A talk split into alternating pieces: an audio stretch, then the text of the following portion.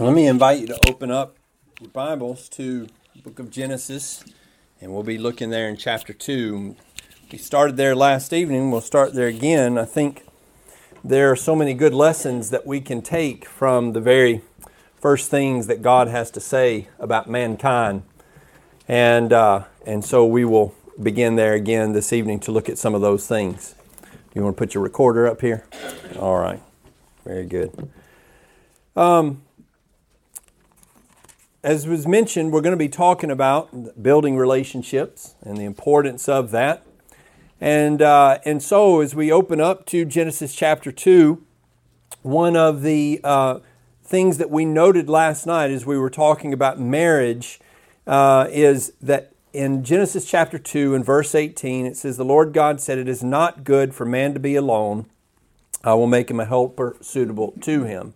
Now, I know that that's obviously talking about man and, and woman, and it's talking about having a companion in that sense. And so that's a, a much deeper sense, and it's the deepest of companionship that you could possibly have, and I, I realize that. But setting that aside, just, just take for a moment the concept that God says it's, it's not good for man to be alone. And I think that that is even broader and can be more broadly applicable than marriage. I mean, I think that's a principle that we see going forward throughout the Old Testament and on into the New Testament that it really isn't good for man to be alone, whether it's alone without a spouse or alone without any support of any kind. Um, I think of all the occasions where, where God, uh, in some way, indicates that need for companionship. Maybe one of the most uh, striking to me is Elijah when he is uh, in, the, in the depths of despair and we would understand and maybe sympathize with Elijah a little bit because there in, in 1 Kings uh, chapter 18, you've got this, uh, this culmination, this coming together of the forces of, of Baal and, and he alone standing for God. And he seems victorious. And then it just seems like it's all been for naught because after they raise up and, and slay the prophets of Baal, he's under the death penalty immediately again as Jezebel says she's after his life. And so he runs and he hides there in the cave, and God comes to him. And among the things God says to him is those encouraging words. There are 7,000 who have not yet uh, kneeled to Baal. And, uh, and Paul brings up, that up again as he talks about that in Romans chapter 11. And so God sees fit to tell Elijah that there are other people on your side. There's other people who believe like you. And it seems to me, he tells him that because Elijah needs to hear that. Because it's it's tough moment for him. I think in a lot of ways, we as Americans uh, are independently minded. And uh, from the standpoint of, of New Testament Christians, we have the sense that even if nobody else stood with us, we would need to stand. And that's true. That's right.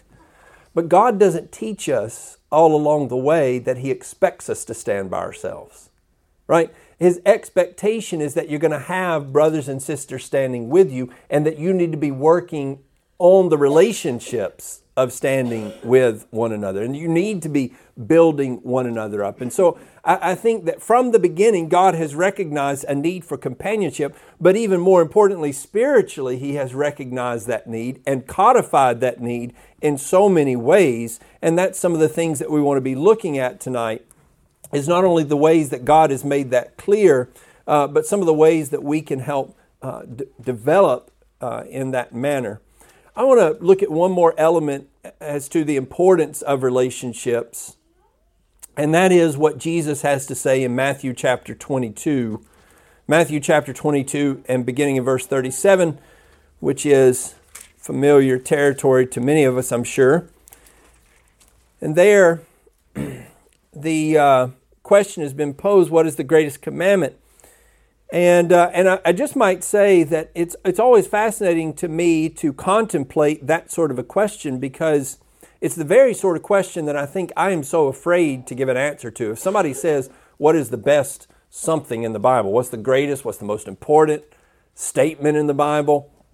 Um, and it's the sort of thing where I, I feel like I might say, Well, it's all important, right? And, and none of it is any less important than any of the rest of it. But Jesus does not hesitate, but rather he answers. He said to him, You shall love the Lord your God with all your heart, with all your soul, and with all your mind. This is the great and foremost commandment. The second, he said, is like it you shall love your neighbor as yourself. On these two commandments depend the whole law and the prophets.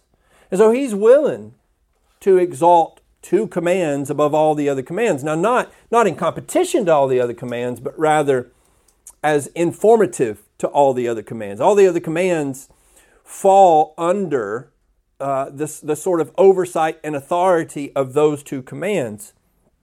But what is the nature of those? Well, the first one is how is your relationship with God? And then the second one's how's your relationship with other people? And, and on these two, hang everything else. And so, a lot of times, another aspect I think that, that can kind of come into our minds is if we're doing the right things, we're following the commands, and, we are being strictly obedient to God's laws, then what does it matter about whether I get along with people? Well, you see, get along with people, that's right at the top. And so you can't say you're strictly following the commands if that's not one of the things that you're doing. And so getting along with people, it's, it's a foundational element of doing all the other things. And I think that's one of the things that the Jews missed, is that they, they missed that understanding. Another thing that I think highlights the importance of relationship is how much time Paul spends talking about, not just Paul, but all those writers of epistles. There are themes that you see throughout the epistles, and, uh, and some of them are very repetitive. One of the ones that's a little bit surprising to me is how often you see Paul say something about sexual immorality, for instance. It, it doesn't seem like something you would see you would think would come up in every single letter, but it's just about in every single letter something about sexual immorality. Well, another maybe unexpected element that comes up literally, I think, in every single epistle is that of how brethren treat one another. Paul just has something to say about it in every letter he's writing. Uh, sometimes it's specific, like even names are brought up. So Philemon, of course, is going to be talking about a specific relationship between him and his servant Onesimus, who's his slave that's returned to him. Or you, you might see Paul name two women uh, Euodia and Syntyche in, in the book of Philippians. And so he, he deals with some specific relationships, but at some level, he's at least dealing with generic relationships in, in just about every letter. Romans is particularly striking.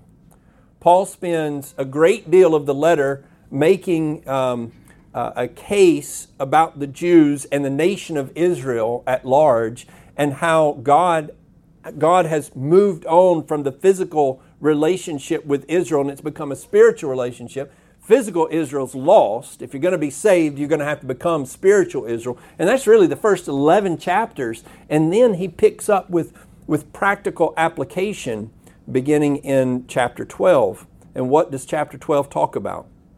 Love your neighbor, right? Have a good relationship with your brethren. Even the ones that don't treat you very well, do not return uh, uh, evil for evil, but return good for evil. Don't take vengeance. Chapter 13, there's a brief discussion about the governing authorities, but then he's right back to personal relationships. And he has this to say in chapter 13, there in verse 8. Um, he says, For this, you shall not commit adultery, you shall not murder, you shall not steal, you shall not covet. And if there's any other commandment, it is summed up in this saying, You shall love your neighbor as yourself. See, I think right here, Verse 10, he says, Love does no wrong to a neighbor, therefore, love is the fulfillment of the law. I said earlier, I think that the Jews missed the relationship nature of following God's commands. I think most Jews, certainly most um, um, of the Jewish leadership, would probably be able to say they had not committed adultery, they had not murdered anyone, they had not oh, maybe let's say provably stolen from anyone. I don't know some of the things Jesus suggests, that maybe they had done some of that. And, and how can you prove covetousness? That's not an external thing. And so maybe they could say that they had been free from all these sorts of commands. But, but what Paul says here is the point is treat your neighbors well. Now that's a point they missed. because they didn't treat their neighbors well. They didn't love their neighbors. And he says the, the law is fulfilled in this love for your neighbor in particular uh, in this, in this uh, conversation right here. He goes on and brings that into even more practical application as he comes into chapter 14 and what's happening there. He says, Look, you've got lots of different backgrounds. You're in Rome, right? You're in the seat of power. And can you imagine all the different backgrounds that would be there and the different traditions that people would come from, uh, the different perspectives people would have? And he said, That's going to that's going to mean some of you aren't going to feel comfortable participating in something that is biblically condoned, right? But but maybe you just don't feel comfortable engaging in that. That would be Jew and Gentile most especially, but I'm sure there would even be more uh, disparate backgrounds than just those two. So how do you deal with that? Well, chapter 14 tells us. We talked a little bit on, about that on Sunday morning. Don't despise one another. You know, appreciate that Christ died for that one over there and, and learn to get along even with those differences still intact. Even while this one is not going to eat meat and this one is, you still get along.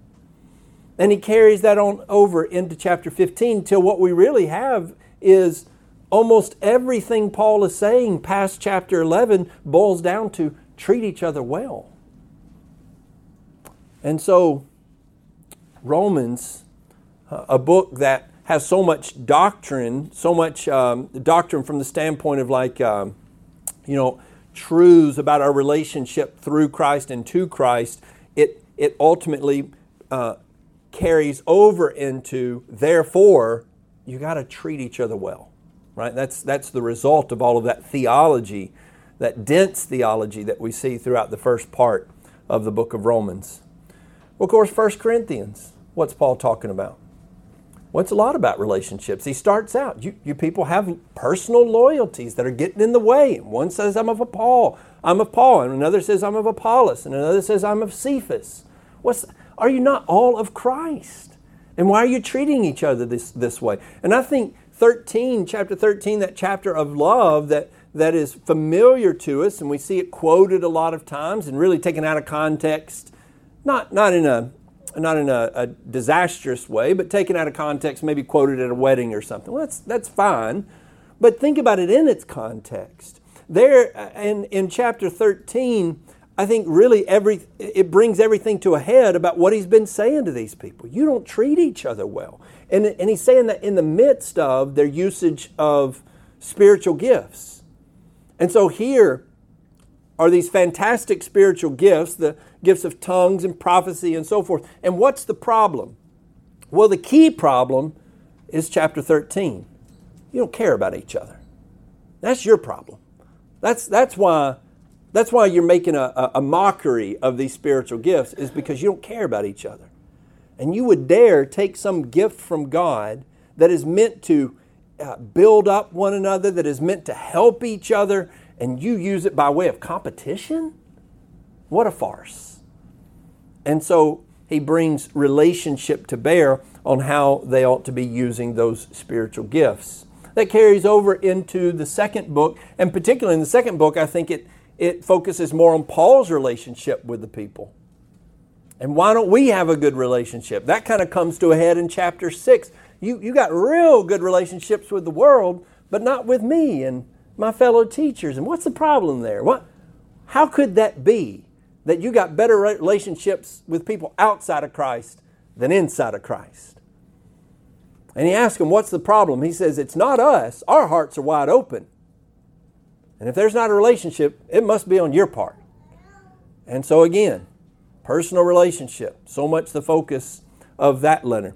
Galatians as he, he talks about again there's something to the relationship between him and, and the galatians there or the, the teaching that he and others have done that has gotten to the galatians and at this point i just want to suggest that there's more of a connection between doctrine truth and relationships than sometimes i think we're aware of and, and it's paul sort of hits on it there he says he says that passage that is frequently quoted there in the first chapter. If, if anyone, if, if an, uh, I, if, if an angel from heaven even comes to you and preaches any other doctrine than that which we preach to you, let him be accursed. And then sometimes we think he repeats himself, but he doesn't. He says, if, if they come and they preach anything different than that which you received. And I think the idea is recalling their minds to the relationship that they had with these brethren and with Christ before these Judaizing teachers got there and started wrecking everything.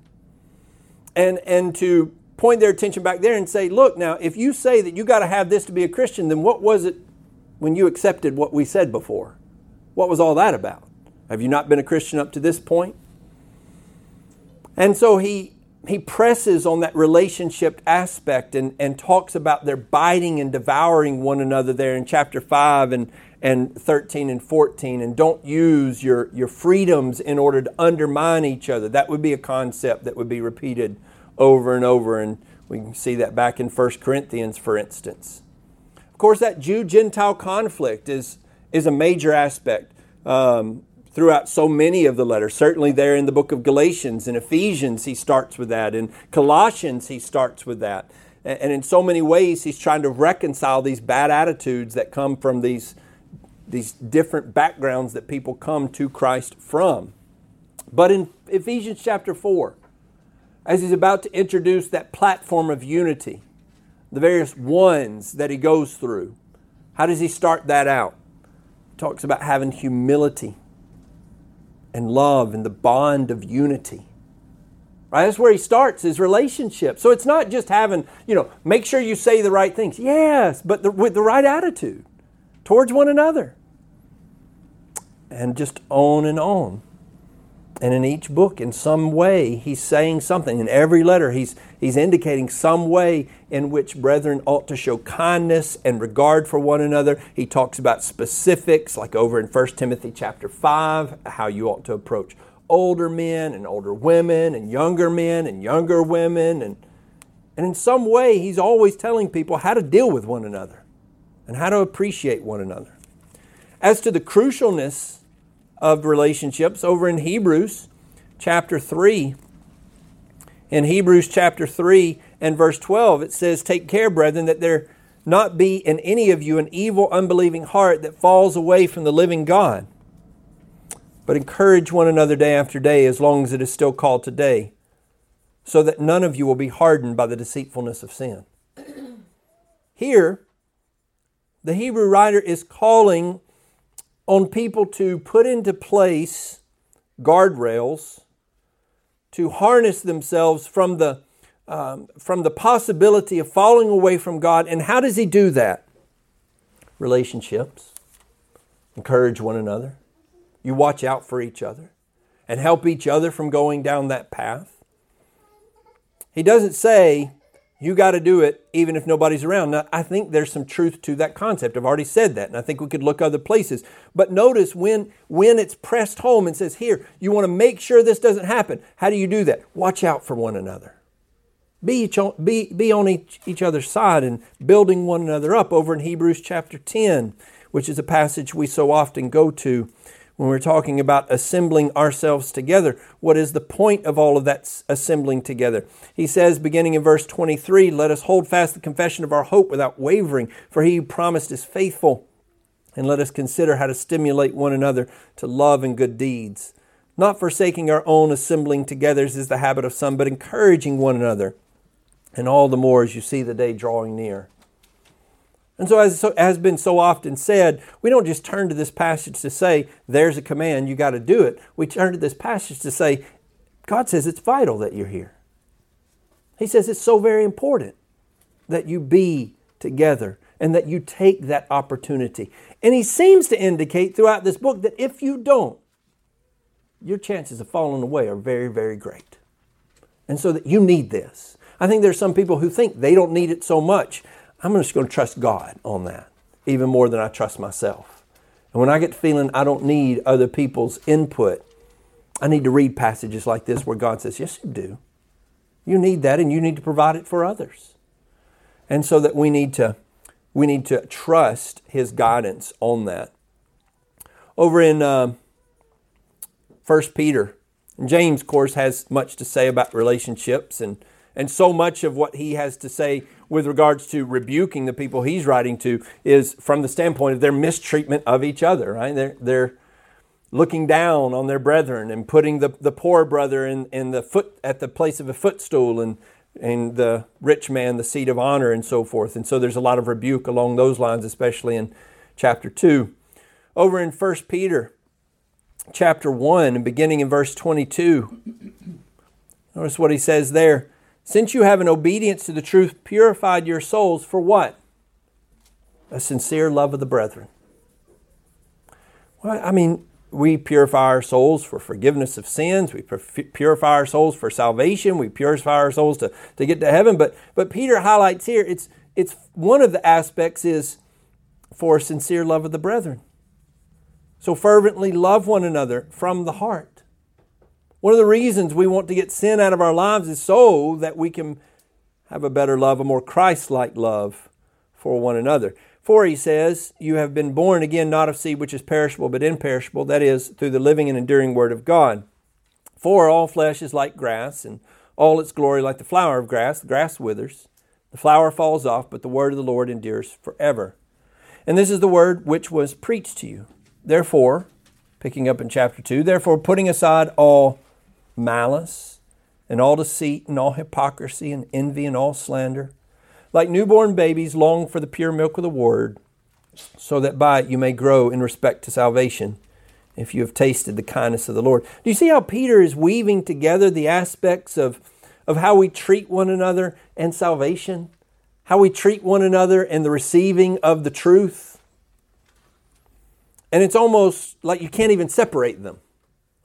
All right, I want to be saved. I want to get that. And then I'm going to work on the relationship. Peter's like, whoa, whoa, what are you talking about? These things grow together. And if your attitudes toward people, if those aren't changing, then maybe you don't have the relationship with God you claim to have. That's what John says over in 1 John chapter 2 and in verse 9, the one who says he's in the light and yet hates his brothers in the darkness until now. The one who loves his brother abides in the light, and there is no cause for stumbling in him. But the one who hates his brother is in the darkness and walks in the darkness and does not know where he's going because the darkness has blinded his eyes. The book of First John is a book that is uh, so often called on as making reference to and and uh, teaching against the doctrines of Gnosticism, which we don't have time to go all into tonight, and that's fortunate because I don't know that I could do a good job with it. But it's a, it's a doctrinal heresy that was probably in its infancy at this point. And there's a lot of elements of it in the letter of First John. And yet, First John is also this letter that has so much to say about brotherly love. Now, what does this like intellectual heresy of Gnosticism have to do with brotherly love? And it seems that they just don't have much to do with each other except this that one of the ways John combats that is by saying, I thought you trusted me. And I told you that I walked with Jesus and I put my hands on him.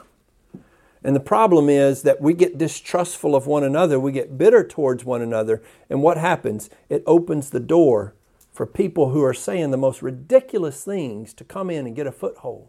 Whereas before they wouldn't have even had a chance. We've got unity, we're on each other's sides, we believe the same things, and we love each other, and that person can't get their foot in the door. But there begins to be uh, a, a, a combat and a bitterness towards each other, and we're looking for some to believe something different than that guy believes. And somebody can get their foot in the door. And I think I think that's some of the connection that we see in the, the letter of First John is that these people have allowed that bitterness and that hatred of one another to grow. And so they're listening to all sorts of ridiculous things about the deity and the humanity uh, of, of Christ. I think there's two ways we can put relationship ahead of, of Christ. And we're talking about one of those tonight for the most part. The one is, is the obvious way we can put relationship ahead of Christ. That is that, that we we want to maintain good relationships with people, and therefore we put Christ to the side. We talk about that one a lot. But there's another way we can put relationships before Christ, and that is that we will maintain bad relationships and, and therefore keep ourselves away from Christ. In other words, we'll maintain bitterness and we'll maintain hatred even at the cost of our relationship with Christ. And sometimes what we've got to do is swallow a lot of pride and be willing to, to allow wrongs to be done towards us. That's what Paul talks about in 2 Corinthians or 1 Corinthians 6 is, is allow ourselves to be defrauded and things of that nature in order to have a relationship with Christ. And so what I find then is that having relationship and how we treat one another is it's a universal principle, it's a universal problem, and it's a, it's universally something that Paul had to speak about over and over and over. There's another thing that I find, and that is that when our relationships are not what they ought to be, it can affect our interpretation of Scripture. In Matthew chapter 12, and this goes a, l- a little bit along with, with what we're talking about in 1 John, allowing that false doctrine to sort of come in. In Matthew chapter 12, and in verse 7, Jesus is wrapping up a, um, a response to uh, some accusations against his disciples from the Pharisees. And so the Pharisees have said, um, with regards to his disciples, they've been walking through the, the grain fields and they have been plucking the grains the heads of grains to eat while they were going through the fields. And the Pharisees say in verse 2 Look, your disciples do what is not lawful to do on a Sabbath.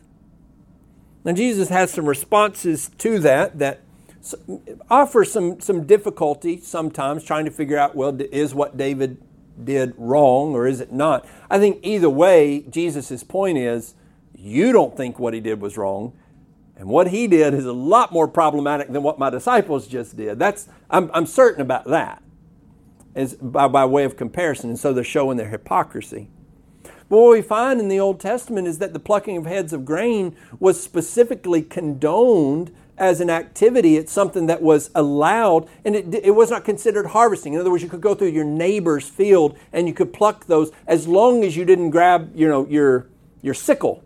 Well, now you're harvesting, right? But if you're just plucking the heads of grain and putting those in your mouth, you know, that's like, uh, well, I've gone blueberry picking before, and uh, I was kind of shocked. It was the same principle, really, but they give you buckets, you pay for the buckets, and they say, and you can take home as many as you can eat while you're there.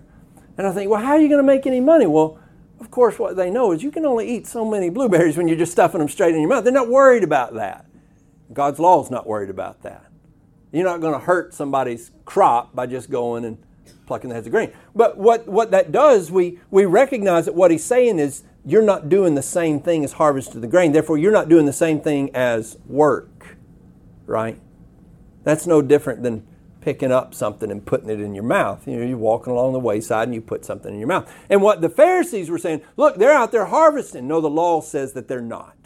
Specifically, it says they're not. Your rules say that they're harvesting, but the God's rules don't say that. Now, notice what Jesus says though. You see, that's poor interpretation, right? That's that's a poor application of God's word. That's what that is. Why? Jesus says in verse 7 If you had known what this means, I desire compassion and not sacrifice, you would not have condemned the innocent. Now, don't miss the point here. Jesus is not saying, He's not saying that you would not have condemned these people who were actually guilty. No, he says, You've condemned people who are actually innocent. Why did you do that? Because you didn't understand the aspects of compassion, love for your brother.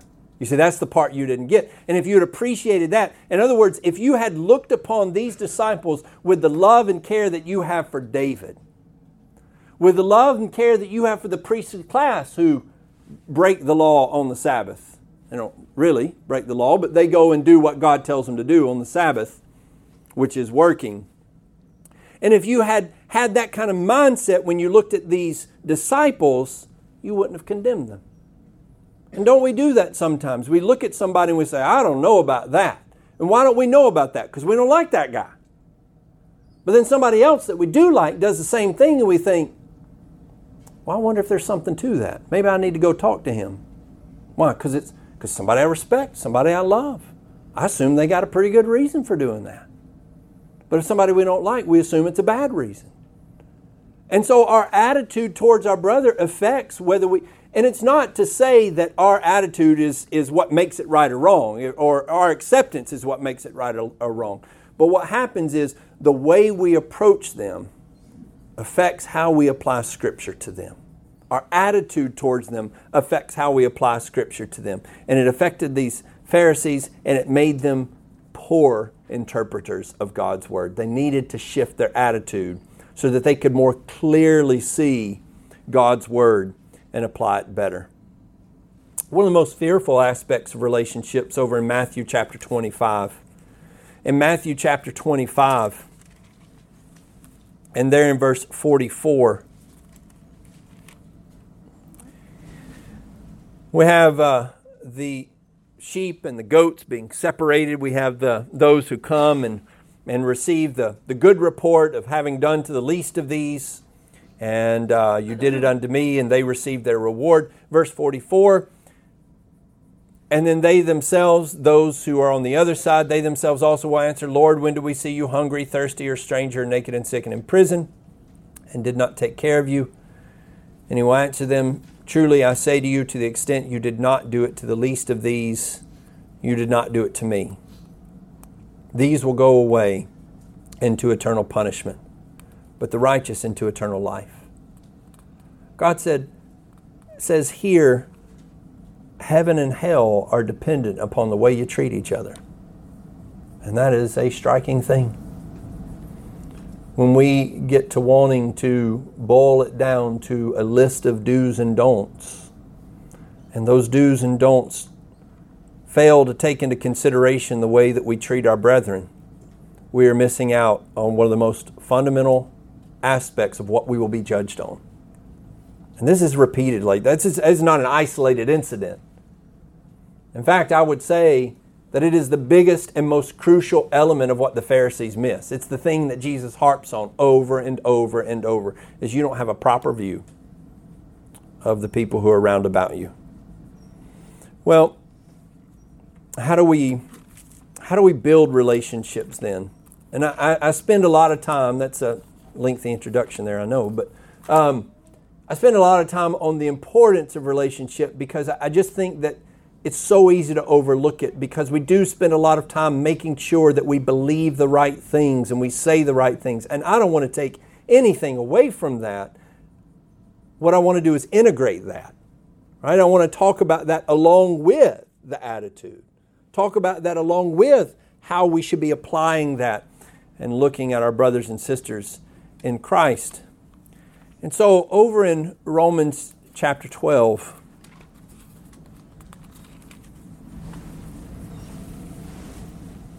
going back there to this uh, really lengthy uh, passage on, on how to treat others.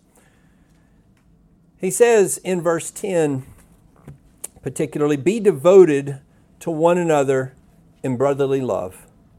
Give preference to one another in honor, not lagging behind in diligence, fervent in spirit, serving the Lord, rejoicing in hope persevering in tribulation, devoted to prayer, contributing to the needs of the saints, practicing hospitality. We'll talk about that more in another lesson.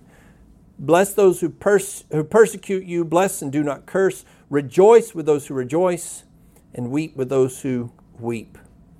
And he goes on with many other instructions. But let's look back to the beginning of that section, or really the beginning of verse 9, but, but in verse 10, that be devoted to one another in brotherly love.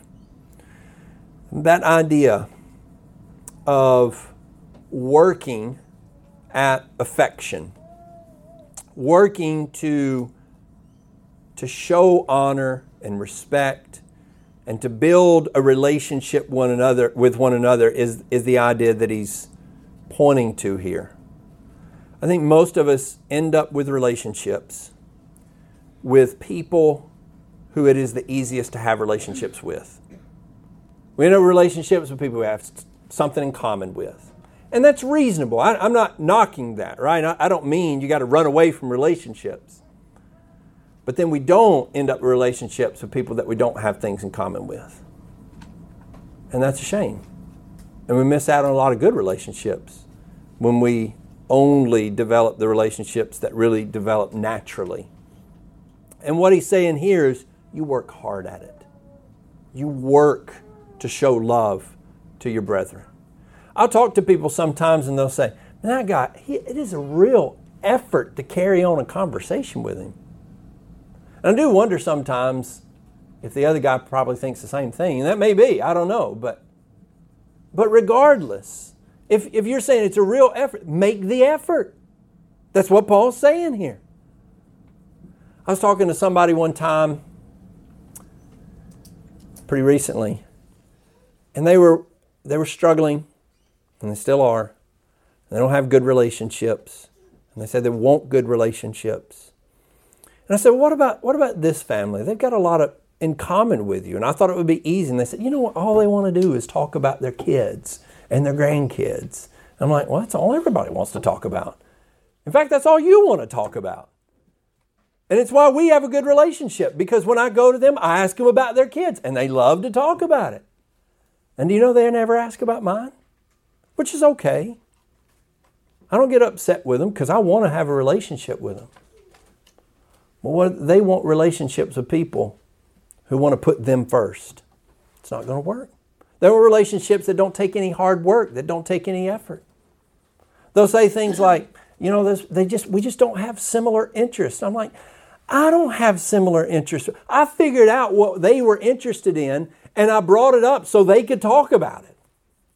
And now we have a relationship. But they don't realize that they've never turned that around to try to figure out what I'm interested in. Now, sometimes to have relationships with people, you're going to have to forego your own interests. You're going to have to put them first. That's what Paul did to reach people with the gospel in 1 Corinthians chapter 9. That's what he says. He says, Become all things to all men. So I might by all means save some. If that means I've got to immerse myself in Jewish culture that I have left behind, I'll re immerse myself in it. If that means I immerse myself outside of Jewish culture, I'll do that. I have had conversations about soccer, which I have no interest in, NASCAR, which I have no interest in. I will have conversations with people about sewing. I had a conversation two weeks ago with a guy who was a chemical engineer that spent 30 minutes telling me about a process they had developed. And he says, Isn't that interesting? And I was like, I'm sure it is. but I want that relationship. I don't, I don't care about what he was talking about, but I care about him. And I want him to know that. And the reason I want to sit here, sit there and listen to all of that is because I care about him. That redounds to some of the things we were saying about husbands and wives. Some people say sometimes it's such a it's such an effort to carry on a conversation one way or the other. Make the effort. Work at it. Be devoted to one another. Give preference to the other so that you can have that relationship and don't lag behind in diligence. Rejoice with those who rejoice. Well, they're all happy, but things aren't going well in my life. Okay. But they're going well in their life. And so be happy for them. I've seen brethren get so jaded and jealous because other brethren are having a good go of it and they are not. And just be happy for them. And then I've seen brethren who are callous towards their brethren who are hurting and say, well, they're just such a downer. Well, yeah, they got a lot of weight right now. Go and put your joys aside for a moment and sit and cry with your brother. That's what we do. We work at that. We talked about the holy kiss on Sunday, Romans chapter 16 and verse 16. He gives that instruction here to the, to the church at Rome. Greet one another, he says, with a holy kiss. All the churches of Christ greet you. And I've said Sunday, I, I don't practice the literal holy kiss, though it has been practiced on me uh, unawares before. It caught me before I knew it was coming. But, um, but I do think this. I think we've got to show people in whatever way is appropriate that we love them.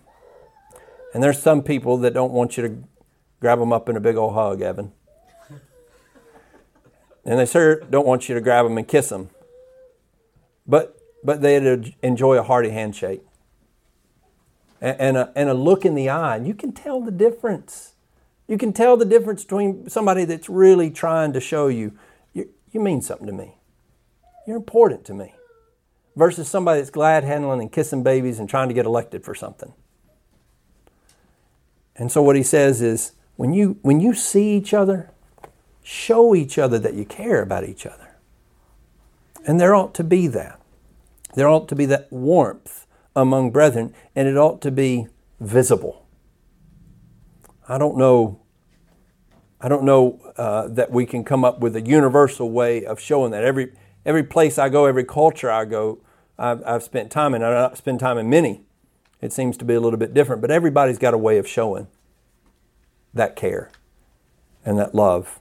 And we need to be people who, if somebody walked in, they'd say, I tell you what, that's a close knit bunch of folks.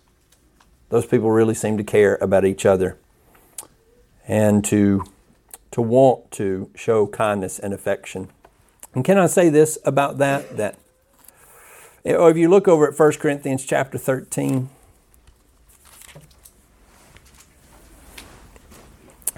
Paul says, If I speak with the tongues of men and of angels, but do not have love, I've become a noisy gong or clanging cymbal.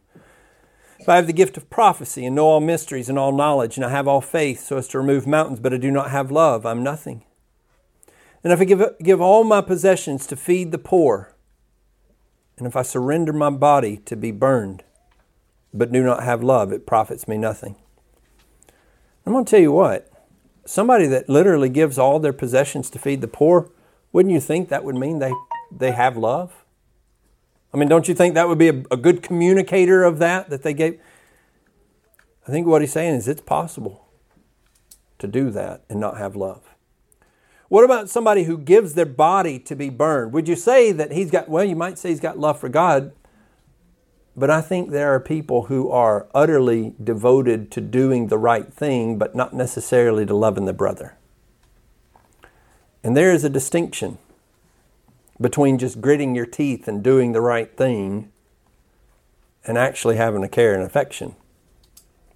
And so he says you can go the extra mile and you can do lots of things and you can take a, a dish over to your sister in Christ who is sick or has just had a baby or some other ailment or sorrow and take that food over there all the while saying, I did my duty and Paul says, and you can go straight to hell doing that.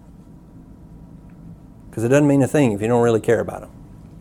But there's got to be some substance, there's got to be some heart behind that, some, some reality to what's going on there. And he says it can be fake. And it can be fake even when it's extreme. You know, there are people who do a lot and they still really don't like each other. And I know that's that's shocking, and he's, he's talking in extremes there. I think about God and how He's approached us. And does God look down on us and say, These miserable wretches, I will show them I love them whether they like it or not? Or is it, is it a picture of tenderness? Is it a picture that God really does want a relationship with us? He's not just rolling his eyes and going, These people. I got to get them out of another mess and another. No, that John 3 16, he so loved the world that he gave his only begotten Son. The, the, the notion is that God desires to be near us, desires for us to be near him, I should say. And so he will put everything out there and he will talk about inconvenience. He will go far beyond inconvenience and devote himself to, to getting a relationship with us. And if we don't have one, it sure won't be for His lack of trying. It'll be for our utter rejection of all that He's done. And so don't just grit your teeth and say, well, I'll get along. That's, that's not even good enough. You say, I, I really want to, I really want to have a bond. I really want to be close and to be dear and, and, and to think of my brother as dear to me. And so that I'll work on that. And if you say, well, look, I just don't know what to tell you, they get on my nerves. Well, I think of the people who get on your nerves, but you figure out a way to love them. I think of families in which people say all sorts of insensitive things to each other. And, and people are, are just so weird. And I have I have family that is they're just they're weird. And and I know I probably am too. And we roll our eyes at each other and we think sometimes why did they do that and why did they say that? But there is no question at the end of the day we work hard to be close together. And we put those things aside. Why? We say, well, because we're family. And we don't let people talk bad about our family. We take up for our family. Well, this is our family. And we ought to have those kind of attitudes. And we ought to be able to overlook a whole lot of things because, I mean, we're a family, right? Only this family is uh, more tightly knit with stronger bonds than the ones that we've ever had on this earth. And it ought to look like it. And I think that that's one of the, the most pressing elements, and I think it's an element that often we overlook throughout the New Testament. It's just a drumbeat that's consistent from beginning to end, that you ought to care more about each other and you ought to develop those relationships. Don't just wait and see if they come. You go in search of them, go in pursuit of them. If you're not a Christian this evening, you, you ought to know, you should know that you are being pursued, as we've already suggested, for a relationship with God. And His patience has not been exhausted yet because you're here and you're still breathing. And you still have an opportunity. And His arms are wide open. And He calls you to come to Him. And He is not. He is not so frustrated with you though we all frustrate God, I, I, have no doubt. He is not so frustrated with you that he does not still not not simply just say, "Come and I'll let you in the door." No, he he calls tenderly to you. He says, "Come to me." And my my burden is light. I will give you rest. And so would you heed that tender call? And would you come to him now and bow the knee before you are at one day made to bow the knee? And so begin an everlasting relationship with him. If we can help you in any way in that, won't you come while we stand and while we sing?